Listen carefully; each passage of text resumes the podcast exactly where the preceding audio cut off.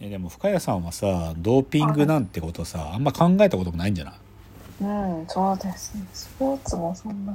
なんかさスポーツじゃなかったとしてもさ体がむっちゃ消耗したなみたいな時が例えばあったとしてさ、はい。なんだっけあのあのさエナジードリンクああ、ああ、モンスター。あそうそうモンスターとかさ、はいはいああいうの飲みたいなって思う？あ、思わないです、ね。ああ思わないんだ、うん。多分ねあれ飲みたくなる人ってどこかドーピングしたいなって気持ちある人なんだと思うわけ、レッドブルとかさいうモンスターとか、はいはで僕もね一時ああいうの飲んでたんよ。でもどっちかというとそれは仕事がやべえちょっときついなちょっとか体調的にきついなって時に飲んでてはいだから究極スポーツだけじゃなくてどうしてもこれ仕事やんなきゃなんねえぞみたいな時にあれぶち込むみたいなのがあって、うんうんうん。で多分ね覚醒剤が始まっちゃう瞬間でそういう角度の人も結構いるのよね。なんか眠なんか頑張らなきゃいけない。うん、そうそう。眠なんかしかもそれはさでも意志が弱いんだけどなんか眠寝てる場合じゃないとか言ってさ、うん。眠気が覚めるよとかいう誘惑の言葉に負けて打っちゃうみたいなのはそういうので始まっちゃう人もいるからだから僕はね、うん。なんかドーピングってそういうものかもなとかいうのはちょっと思うけどね。うんまあ、でもね本質的にイカロスでもさっきの主人公というかフォーゲル監督が言ってたんけどとかでもじゃあリオオリンピックで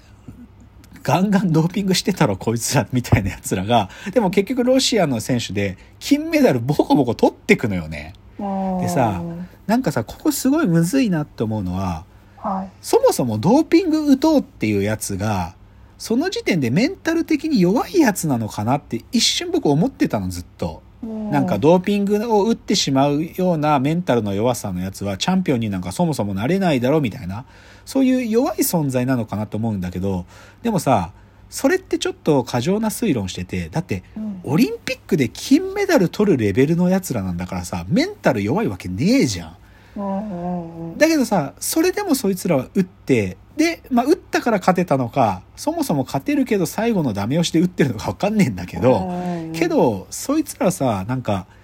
ドーピング打ってる時点でこいつらメンタル的に弱えんだみたいな話とはちょっと違うな本質的にとは思うよね。なんかだからドーピングって一体どういうまあこれむずいんだけどそれこそ僕みたいなアマチュア自転車乗りがバテバテになるから打つみたいな話とちょっと多分わけが違うのかなっていう気もしてる。なんか。でも打つことで何かが苦しなんか辛いシチュエーション辛い練習とかもっと強度高い練習しなきゃいけないみたいなことがやれるみたいなのをなんか手に入れるために打ってるんだと思うけどでもそれがイコールメンタリティーがそもそも弱いっていう話とも違うのかなと思ってるね。なんか。弱さゆえに打つみたいな話ともちゃうんかなとは思うね。まあでもこれさ別にさっきロシアの話ばっかしてるけどアメリカだってドーピング大国だからね。うんうん、まあ特に、まあ、陸上で言ったらマリオン・ジョーズジョーンズって女の人が死ぬほどドーピング打ってて金メダル全部剥奪されたけどでもメジャーリーガーなんてそれこそ筋肉増強剤死ぬほどやってたんだから。うん、死ぬほどやってたよ。もうそれこそバリー・ボンズなんてさもうホームランの記録作った選手のある意味でも筋肉増強剤打っても彼の記録をほとんどもう公式に認めないみたいなことになってるでさ、うん。でもじゃあ今の選手や本当にやってないかっつうの僕は怪しいと思ってるからね。やってるやついるだしかもイチローも言ってたしなんかやってるやつなんか怪しいのを摂取してるやつはいると。だからやってんだよなんか。だからこの辺ねなんかねどうなのって どうなのっていうかもう止めようはないのかなとは思うけどね。ううん。んまあそういう世界で。まあでもなんかアスリートで自分はアスリートとかじゃないけどでも本当にきついなっていうのをランニングの時そこまで感じたことないけど自転車で初めて感じて弱虫ペダルのありえないこととか、ドーピングしたい気持ちっつうのが初めて分かったっつう感じっすね。うんいや、ちょっと、そういう話でした。まあちょっとドーピングの話っていうか、まあ自転車の話なんで、ちょっとそれはここまでで、最後ね、ちょっと今日もう一つ紹介したいことあったのよ。ちょっとこれ、昨日し見てさ、あの、ぜひ紹介したいなと思って。あの、先週末、日曜日かな、あの、僕が好きなあの、カンジャム完全燃焼って番組で、これ毎年恒例の企画なんだけど、売れっ子音楽プロデューサーが選ぶ2021年のマイベスト10曲っていう、まあ、あの、プロの有名なプロデューサー、あの、蔦谷光一と石渡淳二と、で、今年は、あの、藤井風の編曲とかもやってるヤッフルって人が、その、それぞれの10曲を紹介するっていう、まあ、前これ毎年やってんのよ。で、先週が、3人のそれぞれ10位から5位までで、で、今週末が残りの4位から1位までなんだけど、だから今週まであるんだけど、多分ね、TVer とかでも今まだ見れると思うけど、でさ、そこで紹介してた一曲でさ、いや、僕ちょっと、チラチラ YouTube でリコメンドで上がってきてたけど、ちゃんと聞いたことなかったんだけど、聞いてすげえって思った曲があってさ、それが、Vaundy の踊り子って曲なの。知ってる？聞いたことある？はい、あります。あれさ、なんかもうマスターピースじゃない？あれ傑作じゃない？あの曲。なんかあんなにミニマルな作りで、はい、だって冒頭ベースとさ、ほんのちょっとなんかドラムのシンバル鳴ってるだけでさ、すごい作りシンプルなのにさ、あの歌頭の中で永遠にループしない。回り出したあの子はなっちゃららってあれさ、ずーっと頭の中でなるんだけど、あれ。いや、10月かな？去年の10月ぐらいかな？た10月か11月多分まだ一月二月ぐらい前に YouTube でポコッと上がったけど、うん、いやあれ傑作じゃない？あれ。僕ちょっと震えたんだけど、うん、いや正直 Vaundy ってなんかおしゃれだなと思ってたしなんか出てきた時からさなんかもじゃもじゃしてるなとかさまあ顔は積極的には出さないんだなとかそんぐらいで、まあ、器用な人なんだろうなとか思ってたけど、うん、いや、あれ作って、なんか、あ、この人やっぱ本物だったんだっていうか、なんか、あなんていうの、米津玄師級だったんだってこと証明しちゃったんじゃない？なんか、それくらいすげえ曲なんだなと思った。しかもちょっとミュージックビデオの作りも反則だったね。小松、小松菜奈っていう、完全なちょっと強すぎる武器を使ってて、でも僕あれちょっとあまりのかっこよさでね正直、うん。うん、ずっと昨日からあの YouTube でさあの Vaundy 踊り子1時間耐久っつってさ ずっとループされるなんじゃん。あれ 寝てる間ずっと聞いてたよ昨日から。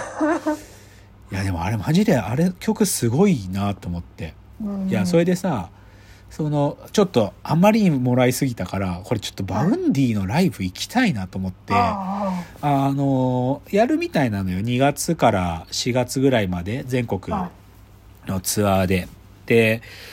まあ近々のもう1月とか2月の首都圏でやるのはもう絶対取れねえだろうなと思ったんだけど、で4月にまた東京とか横浜戻ってくるからそこ取れるかなと思ったらもうノーチャンスね、全く取れないもう、もう全然、うん。なんかね、1月10日まで、だからちょっとね、タイミング悪いと思ったの。1月10日までなんか先行抽選のやつも枠があったみたいで、はいはい、ああ、それ間に合ってたらいけたのかなとか思ったのに、でも、ちょっとでもわかる。なんかあれがすすぐ売り切れるっつうのわかるよ。うん、しかもその踊り子って曲って、その前のツアーのライブの時の一番最後にやってた曲だったんだって。うん。で、でもすごいオーディエンスめちゃ盛り上がって、で、それがあってから YouTube でのあの配信が始まったっていうから、多分、もともとはなんかそういうシングルカットするような曲じゃなかったっぽいんだよね。すごくない？でもあの曲マジ僕も、こんなかっこいい曲あんのと思ったよ。うん。よかった。だからそれ、カンジャムのその番組で紹介されてたけど、これ知れてよかった。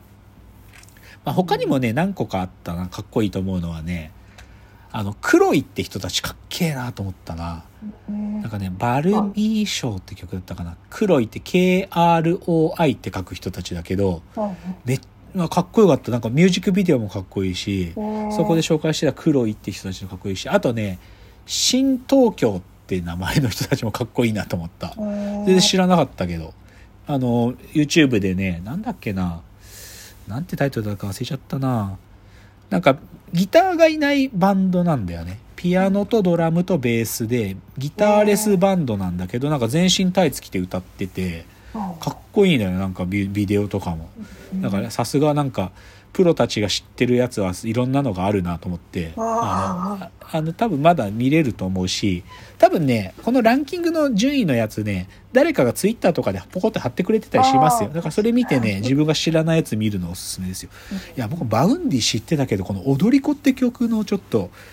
かっこよすぎる感じなんかもうずっと頭の中で流れてるからやばい。ちょっと なんか全然話が今日の話と違くなっちゃうんだけど。なんかでもちょっと小松菜奈使えるんだったら俺だっていいミュージックビデオ撮れるぜって気がしてくるのってさ 僕だけ？本当。なんか小松菜奈出てるだけで洒落ちゃうねっていうのってすごくあるよね。思い。いやます。あのあ彼女がうもう踊ってくれるだけで成立するっていうのはあるなと思うけどいやーちょっとだからぜひ皆さんねちょっと Vaundy の踊り子ぜひ聴いてみていただきたい。なんかうん。こんなクオリティの曲あんのっていうぐらいちょっとしびれ ちゃったからうんで最後見てないでしょ深井さんこれ。見て見ました。あ見たの？ミュージックビデオ。あ、はい。あミュージックビデオ見たのね。はいはい、はい。ちょっとそのマイベスト10がね。他の見たら多分深井さんの琴線に触れるやつあると思いますよ、うん。見てみたいねうん、っていうのはちょっと最後かあの本筋と関係ないんですけどちょっとあまりにしびれたんでご紹介でした。はい。では、まあ、またご意見やご感想などですねフォームから送っていただけると嬉しいです。じゃあ本日ここまでということでお別れの時間やってまいりました。わーわー言っております。お時間です。さよなら